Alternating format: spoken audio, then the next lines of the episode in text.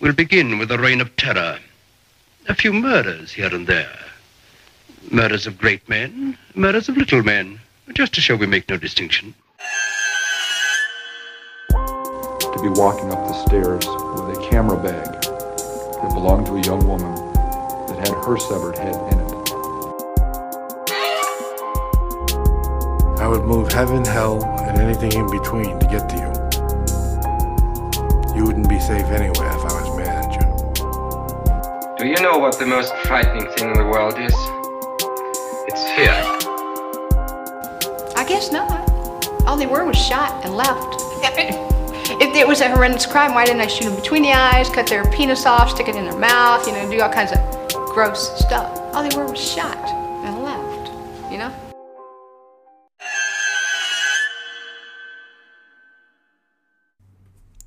Hello, strangers, and welcome to a new episode of Strange Talk Podcast. So, it's it. We're here. It's the Jim Jones case that we're going to be discussing. And so, if you don't know, James Warren Jones, or Jim Jones as he was known, was an American cult leader who rose to his ranking, I guess, if you will, um, by what started out as good intention, but simply he just drove, he became mad with power and paranoid um, due to his drug use, which is what we'll be discussing um, in this case today. But yeah, if you haven't heard of this case, it's a pretty crazy case because, um, you know, as you'll find out, he rose to power and through just paranoia and him thinking the government was out to get him, he amassed his 900 and something followers to commit a mass suicide because they believed that well he believed and he made them believe that the government was coming to kill them and take away their children. And so they saw no other way out. So they all followed him and decided to end their lives which we'll discuss um you know so technically not a spoiler warning because if you don't know about this case then whatever but yeah that's what happens. So we'll get into it. So let's get into the actual episode. I hope you guys enjoy it Jim Jones by name of James Warren Jones, so that's what that's what his actual name was was James Warren Jones was born May 13th, 1931 in Creedy, Indiana and died November 18th, 1978 in Jonestown, Guyana, and we'll get into exactly where Jonestown, Guyana was. But he was an American cult leader who promised his followers a utopia in the jungles of South America after proclaiming himself Messiah of the People's Temple, a San Francisco based evangelist group.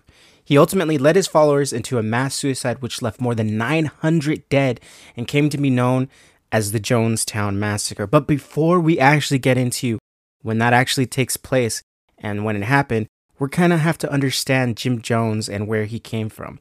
So, as a young child, Jones became a regular churchgoer. His family, he was brought up into um, um, Christianity, evangelist Christian, uh, evangelical Christian Christianity is more basically what they were, and he was very uh, into being into the church. He took a liking to it very immediately. He was so enthralled with the preachers and the pastors, or actually, I, I believe it's pastors, right?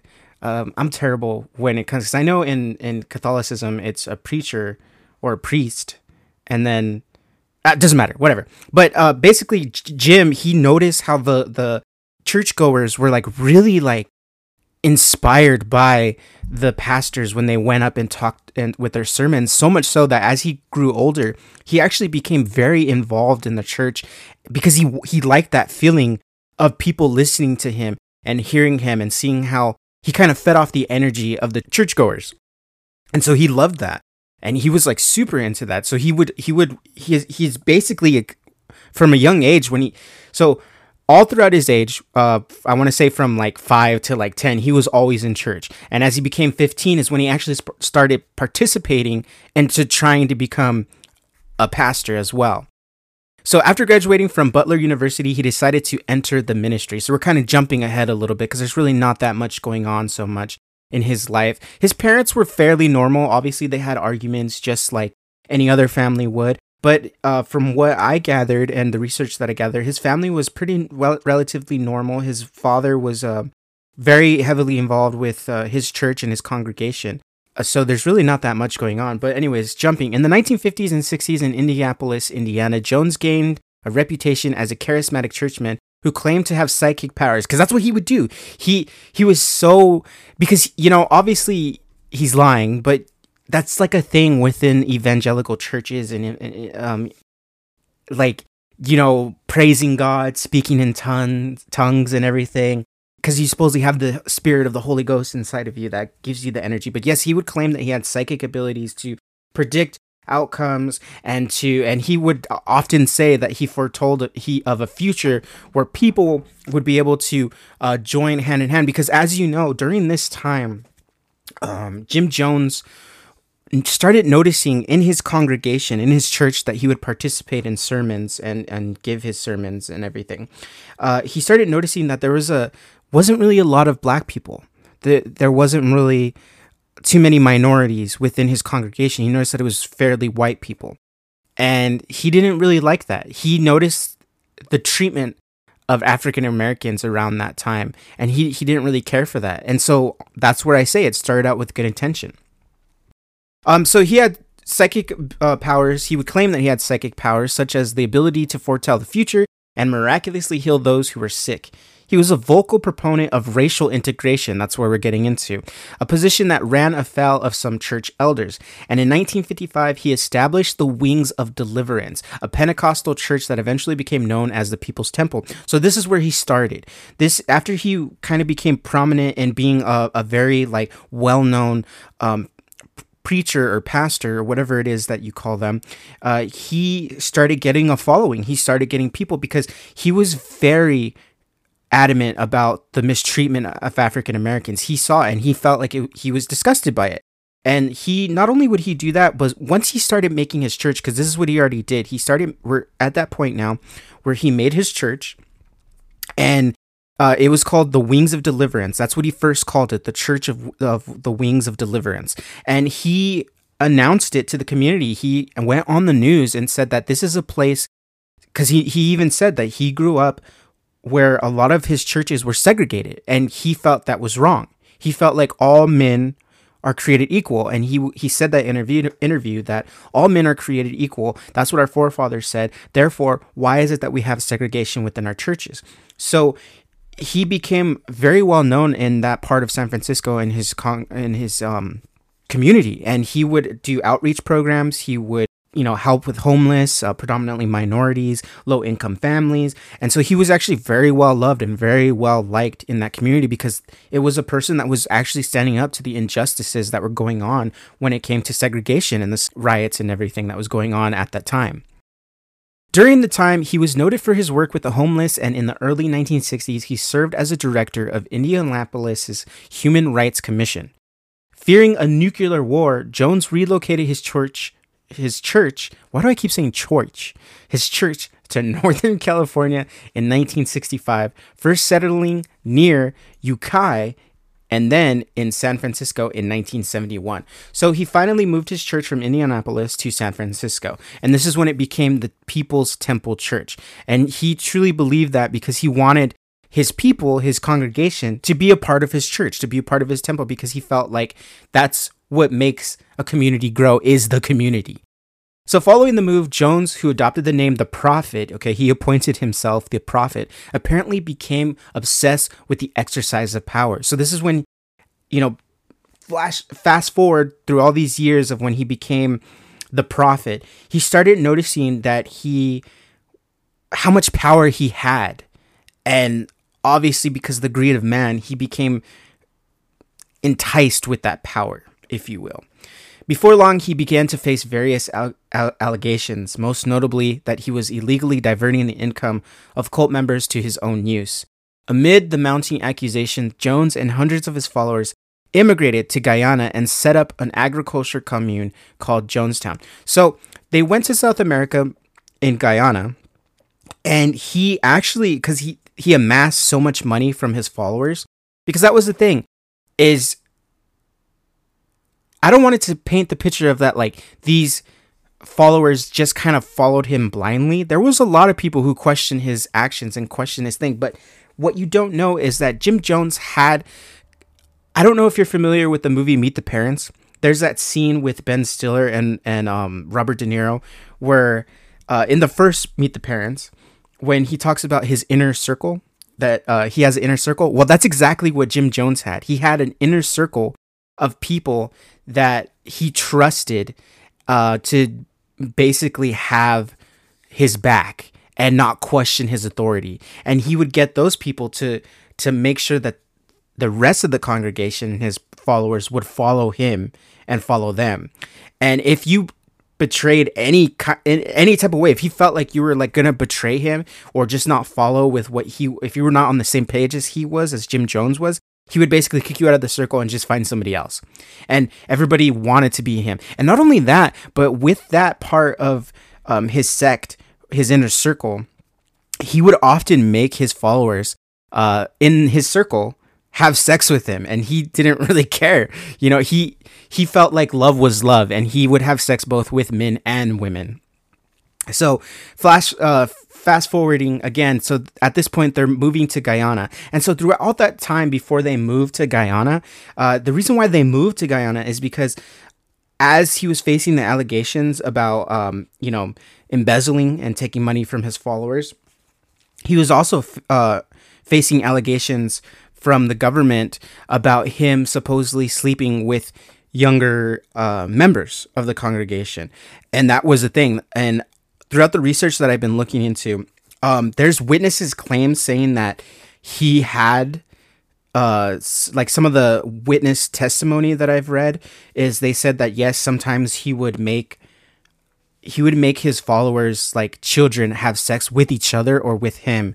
And sometimes he would have like a small little circle of children that he would supposedly specifically teach his sermons to, but they would go off into another room in the compound of Guyana, of Jonestown, because that's eventually what they named their little community, their little commune, which was known as Jonestown. Uh, so yeah, that's a that's a pretty fucking weird, interesting thing. But then again, we don't really know if that's what happened. But more than likely, that's probably what happened because this is what was taken from actual witnesses. Because there are few survivors that will you'll find out later down the road in this episode, there were survivors that didn't actually drink the Kool Aid. So Jones, uh, so they set up an agricultural commune called Jonestown in 1977. And as a ruler of the sect, Jones confiscated passports and millions of dollars and manipulated his followers with threats of blackmail, beatings, and probable death. And he also staged bizarre rehearsals for a ritual mass suicide. That's the thing. So again, that's where it comes with control. If you didn't follow him, what he would do. So that's another thing that I also read too in the research is that witnesses said that he would purposely somehow manipulate you and convince you or either threaten you with violence to sleep with younger children or to do things that were illegal so he could have evidence so he could be able to blackmail you. And not only that, another form of punishment that he would do if he felt like you were getting out of line or he felt like you were not necessarily like on the same page as Jim Jones were, what he would do is he would he created this like coffin like uh box and he would stick you in there and leave you in there for days all the while having like like a guard like just some regular like follower watch over you and just talk shit to you the whole time or say shit about your worst fears and basically just psychologically like fuck with you. That's what he would do. There's there's like but there was like things that he would do. He would just be like he like not to sound racist, but because a lot of his members were African American, what he would do is he would buy chicken, fried chicken, and he would literally because they were starving because they've been in there for days. He wouldn't feed them. He would give them like I think like the most like a, a piece of bread and maybe some porridge or like oatmeal or something or cream of wheat he wouldn't really feed them that much because that was like his tactic. He wanted to make you so desperate to want to get out of the box that you would you would do whatever he asked of to just get out of the box. And so what he would do is he would purposely buy chicken or fried chicken or just whatever. And he would sit there and he he would tell them like oh you know for example like we'll just say a fucking random name like oh mary aren't you so hungry? Oh i bet you can smell the chicken that i'm eating. It's so good see if you would just listen to me and you would just do what i told you or do what i asked of you mary you would be out here enjoying this nice chicken with me. That's what that's the fucked up thing that he would do. And it sucks because what started out as good intention, he made these communities, he made these things to to bring people to come together because he did believe in the idea of a utopia where everybody could work together and there was nobody higher than anybody else and everybody was created equal. He truly believed that. But because the power that he saw he had with his followers and over his followers, he just grew very mad. And not only that, during this time, uh, he was very into using cocaine. He was very, very into using cocaine, and and so that's what they believe would add to his paranoia about him believing that the government. Because even before they moved to Guyana, to South America, uh, when he was still in San Francisco, there was a um, news reporter, a journalist, that decided to secretly invade his congregation and just to write a story about what he did and how his church was being run. And so the news reporters went, and uh, what they didn't know, what Jim Jones' congregation and Jim Jones himself didn't know was they knew that there were reporters coming in, and he allowed the reporters to come in and film his congregation, filmed him giving him sermons, and fil- filmed how their daily lives were. Um, but what they didn't know was that there was, I think, two or three people that were part of the journalist team that secretly um, joined the People's Temple Church of Jim Jones, and just so they can get a, a more inside scoop. And what they didn't know what well actually what Jim's Jones didn't know was during this time when the journalists were there filming a person who wasn't who was part of the church and was always part of the church but wasn't part of the reporters team slipped one of the cameramen a note saying please help us. We want to get out of here. And so i don't know why but the journalist instead of taking that to the police what he ended up what he did do instead was go to jim jones and saying what do you say about this we just received a note we're not saying who it's from but we received a note that one of your followers wants to leave because they say that the mistreatment that they're facing and that the people here are being mistreated. And Jim Jones was like, What? There's no way. That he didn't believe that, and he just basically blamed the reporter saying that it was a lie, that that his people are treated uh, uh, wonderfully, and that anybody who's doing that is just simply just to do that just to make him look bad. And, instead of the reporter going to the police with the note they just went to fucking Jim Jones and said, "Hey, this is what we found, or this is what was given to us. Uh, can you do you have anything to say about this?" So fucking reporter. So, on November 14th, 1978, U.S. Representative Leo Ryan of California arrived in Guyana with a group of reporters. This is what I was just kind of explaining. And relatives of the cultists to conduct an unofficial investigation of alleged abuses. Four days later, as Ryan's party and 14 defectors from the cult prepared to leave from an airstrip near Jonestown, Jones ordered the group assassinated. However, only Ryan and four others, including three reporters, were killed. So, those same reporters that basically went to Jim Jones and said, Hey, you know, we found this letter. And so what they did was those reporters, um, I forgot to mention that, um, but what they did was they brought those reporters, the reporters brought also some of the families, um, relatives uh, to the compound to basically talk to them and try to convince them like hey leave we miss you. We don't think this is good for you. Please leave with us. And because of that jones was fucking pissed and he was mad because during this time jones was already paranoid as fuck he believed that the government was coming to take the children that were in his congregation, in his commune. Uh, he believed that they were going to take them away from the families, and so he kind of used that as leverage to like make more people like follow him because they were like, "What the fuck? We don't want you to steal our children. Why are you going to do that?" So he had people go and follow them and murder them. So only a few of the reporters um, and Senator U.S. Representative Leo Ryan of California was gunned down in the assassination attempt. Attempt. Fearing that those who had escaped might bring in authorities, Jones activated his suicide plan. And so on November 18th, he commanded his followers to drink cyanide, unadulterated punch an order that the vast majority of them passively and inexplicably obeyed. So, before we get to the actual point when he decides to tell his followers to drink the poison, what had happened was on the night before November 1978, because that's when it all happened. Okay, everybody drink the cyanide poison or the Kool Aid. That's where we get that expression to drink the Kool Aid, is from this incident. Uh, before he did that, then the like the week prior to November 18, 1978, what he would do just to see how much he, power he had over his followers, because he was kind of losing grasp on some of his followers because at this point some of the people were like we don't like this. We don't like what's going on. So some of them defected. And if you try to defect and he saw he would try to kill you obviously because he had he had a compound. He had guards there. They had AK-47s ready to go just in case any retaliation or anybody was trying to attack them like the US government which he claimed. But what he would do is in the middle of the night like say around three o'clock in the morning between the hours of three and five, a huge air raid alarm would go off, and all the followers would just wake up in a panic, like, what the fuck's going on? And you would hear him, because, uh, uh, you know, he would give sermons on his compound every Sunday. he had a huge uh, microphone and speakers blaring and he would just be like it's happening it's happening my followers it's happening. There's uh, the the government's here they're going to take away your children they're going to kill us. Please hurry everybody come to the to the to the uh, church everybody come to the church. We're, uh, we're gathering at the church. Come in and all the while air raid sirens are blasting and people are just in a panic running around. And he would say please gather around drink the kool-aid drink the punch drink it have your children drink it. Do not run run and he would have people run to try to defect and he would gun them down. And then out of nowhere, after as soon he saw most of the people drink the punch, he would just say, Thank you, my followers. Thank you. This was just an exercise.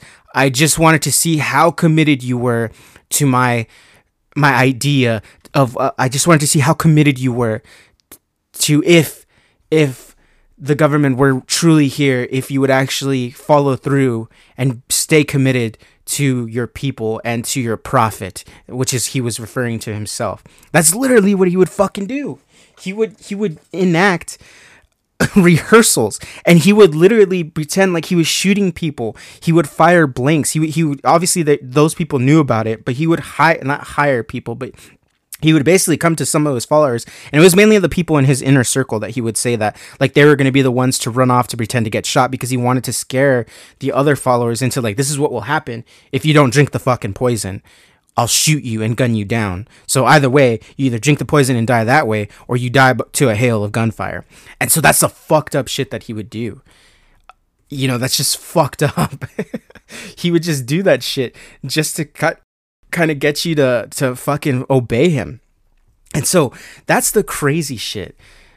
And so leading up to that, a lot of people would question his methods of like, you know, if the government truly is trying to get us, why aren't they here? Why aren't they coming to get us? And Jim Jones will be like, You're crazy. They're gonna get us. They're just waiting for that moment to strike. They're waiting for us at that moment to strike when we're the weakest. And he goes, Right now we're getting to that point, so that's why we have to be ready. Um, his wife that was there, uh, she would she would basically convince the people to, but she loved him. She adored him because she was so just because he was so charismatic when he was giving his sermons. She just loved the fuck out of him, and so you, you know that's why you're wondering why too. Like why? How could people just follow this so blindly and just so because you know what? A, a part of me also believes the reason why people were just so invested into it is because you have to understand from the 60s to 19th actually from the 50s when he first started his so in the 50 in 1956 is when he started becoming a pastor or a preacher and started giving his sermons. Then 1960 is when he actually created his first church which was the wings of deliverance and then it eventually became known as the people's temple. And so from 1960 to 1977 that's like about what like 8 years. My math's probably totally wrong, but that's quite some time. And all the people that stayed with him throughout all these years were so invested into it. It's almost like you were in denial about it.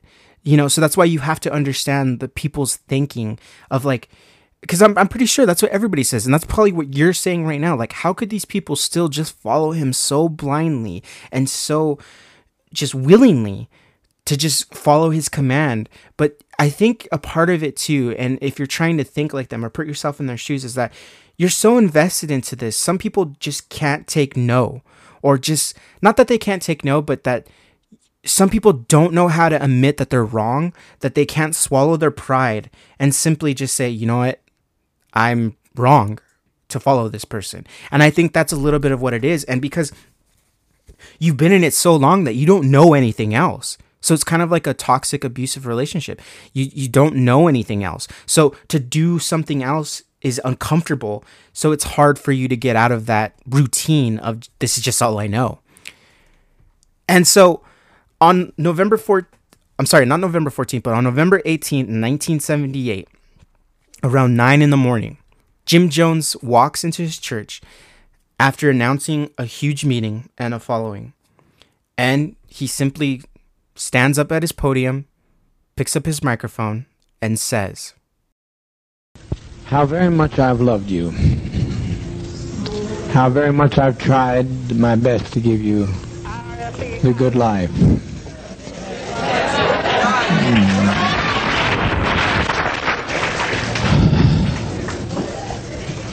But in spite of all of that I've tried, a handful of our people with their lies have made our life impossible. There's no way to detach ourselves from what's happened today. Not only we're in a compound situation, not only are there those who have left and committed the betrayal of the century, some have stolen children from others and they're in pursuit right now to kill them because they stole their children. And we, we are sitting here waiting on a powder keg. I don't think this is what we want to do with our babies. I don't think that's what we had in mind to do with our babies. It was said by the greatest of prophets from time immemorial, no man lay, takes my life from me, I lay my life down. So to, to sit here and wait for the catastrophe that's going to happen on that airplane, it's going to be a catastrophe. Almost happened here. Almost happened. The congressman was nearly killed here. But you can't steal people's children. You can't take off with people's children without expecting a violent reaction. And that's not so unfamiliar to us either. If we, even if we were Judeo-Christian, if we weren't communists, the world, the kingdom suffereth violence, and the violence shall take it by force. If we can't live in peace, then let's die in peace.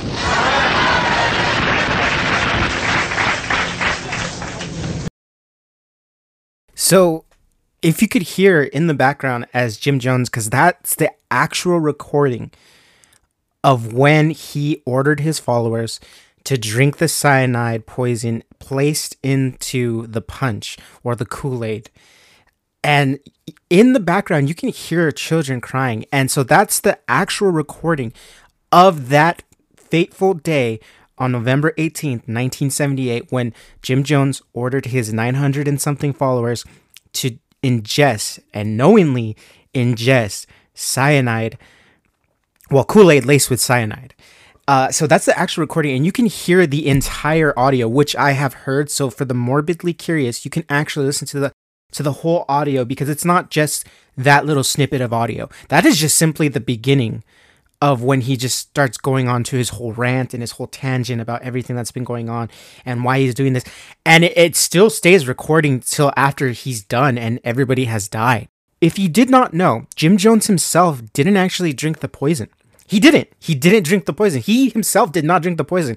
After all his followers, well, majority of his followers, the ones that didn't defect, because there were some people that when it got to that point and they had the cup in their hands, they were like, I can't do this. Like, this is fucking crazy. So they just simply left and they ran away. He didn't actually end up murdering anybody. He didn't actually end up shooting anybody. There was some people that did try to shoot other people, but he didn't actually go through with it himself. He just basically said that they're going to burn in hell and just talked a bunch of shit to them. Uh, and that's what he says. Like, you're basically betraying your people or you're, you're, in other words, to to be in so crude lame's terms, he was just basically saying like you're a fucking pussy for leaving. Like you can't stay here. Look at all these true believers that are staying here and following through with the plan. That's what he he basically said. Um, but after that, um, so I forgot to mention throughout all his escapades with um the other people's wives and just he he had an original wife that he married Uh, they were together for 10 years. Her name was uh, Marceline, Marceline Jones.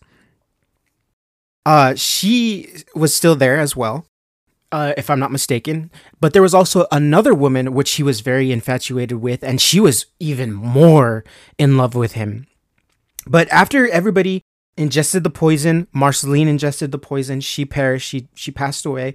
Uh, Caroline was the last one to be with uh, Jim Jones, if I'm not mistaken, especially in the research that I did find. But uh, she was with Jim Jones. And so Jim Jones basically looked at the pile of bodies that laid over his compound. He walked upon his steps because there was like an entrance kind of going into Jonestown. There was like an entrance that kind of had a little bit of steps. He basically stood up on there and he looked at Caroline and he and he just said, I've achieved what I wanted to achieve, and it sucks that it has to end this way. Something along the lines of that. And he simply took a, a gun and shot himself in the head.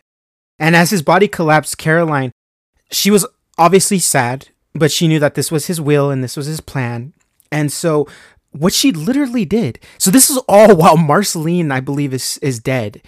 Uh, from is under my assumption because there's throughout the research there's there's nothing that says that she died the only thing that does well there's there is stuff out there that says that marceline died and she ingested the poison along with all the other followers um but there's nothing that gives like actual proof because some people do believe that she's still alive so that's kind of like weird to see that but he did have sons he did have children but before we're going way off topic but to continue on after jim jones had uh killed himself. He shot himself in the head. Uh, Caroline, what she ended up doing was she kind of gathered his body and she got a pillow and she lifted up his head and she placed it on the pillow and she kind of like put his arms together and and almost like when you're viewing a person that died and you're at the wake you're at the funeral and you're it's the viewing of the body that's kind of like what she did for jim jones. And she kind of like placed his hands together like he was praying. And then after that uh she i don't know if she said anything. I imagine she probably gave a prayer or some said something i don't know. But then she finally drank the poison herself and she died by his side and so that's like fucking insane. That's almost like a, a, Romeo and Juliet type of shit. I'm pretty sure that's what she was thinking as she was ingesting the poison. She's like, "This is for you, Jim Jones." But no, that's that's insane. Like that's how much she believed in him and how much she loved him. That like that's what she did. All the while, his actual wife is like over there just laying with the rest of the pile of bodies. But to go back to the audio, um, again, if you're morbidly curious, you can hear the full audio. It, it is very long. I think it's like about 20 or 30 minutes long, but you hear it throughout its entirety. You hear when he starts telling people, go ahead and drink the poison. And some people were kind of scared to do it. And he kind of talks to them and tells them, like, oh, don't be scared. Just consider it like as if you're sleeping. You're going to go for your long sleep. You're going to have your, your long sleep. So don't, don't worry. You know, it's just going to be like you drink it, you don't taste anything, and you just fall asleep and you stay asleep forever. You're going to have your long sleep. That's what he would tell people. That's what he was telling them. You can hear that in the audio. But the more disturbing part for me is that you you know what's going to happen.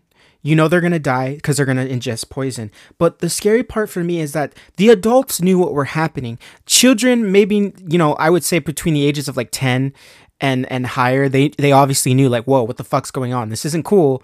But you know what can they do? They're children. But you can hear the children crying, and eventually, once you get towards the end, and after uh, you hear that some of the people have already started ingesting it, and some of the people are sleeping, is what he says. What Jim Jones says is that some of them are already off to sleep. That's what he says in the audio. You just it gets very silent and like eerily silent. It's fucking insane to listen to. So if you're morbidly curious, all you have to do is just go on YouTube and search up Jim Jones uh, suicide audio or death audio, something along the lines of that. You'll you'll be able to find it. Um, but yeah, the FBI it, for a good while when it, after the incident happened, the FBI was the only ones that had the audio recording, and then eventually they released it out to the public. Um, through the Freedom of Information Act. But yeah, it, that's the scary part for me is like hearing those children, knowing that those children are going to die that's the scary part for me is just hearing that audio. And especially when it gets just very quiet and you don't hear anything after that that's like when it's towards the end. That that for me is like oh shit like you know they're gone. But yeah so uh, jim jones did have children that survived. Uh, he only had that we know of because he might have had illegitimate children because uh, there was an incident where he was uh, fooling around with Caroline, I believe it was. Uh, um, so Caroline was the last one with him be- after he had died, and she died beside him by j- ingesting the poison after he shot himself in the head. So Caroline had been sent away by Jim Jones for a few months.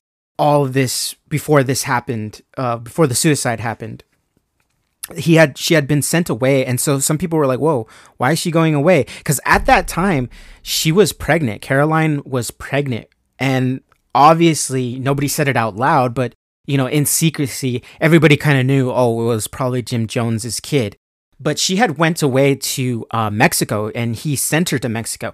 And when people questioned jim jones as to why she was sent to mexico he would just simply say oh she's on a secret mission for, from god that's what he would tell his followers. What people believe and, and researchers believe today was that she either went to Mexico, Caroline um, went to Mexico to either have the child and then, you know, have someone adopted over in Mexico, or she just simply went to Mexico to have an abortion. But uh, she, uh, he did have a son, and his name is Stephen Gandhi Jones, I believe, is what they ended up naming him.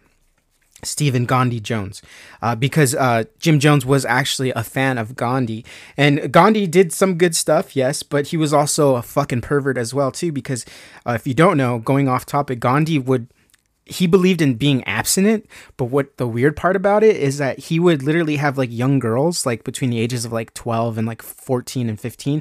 He would sleep with them, but not like sexually.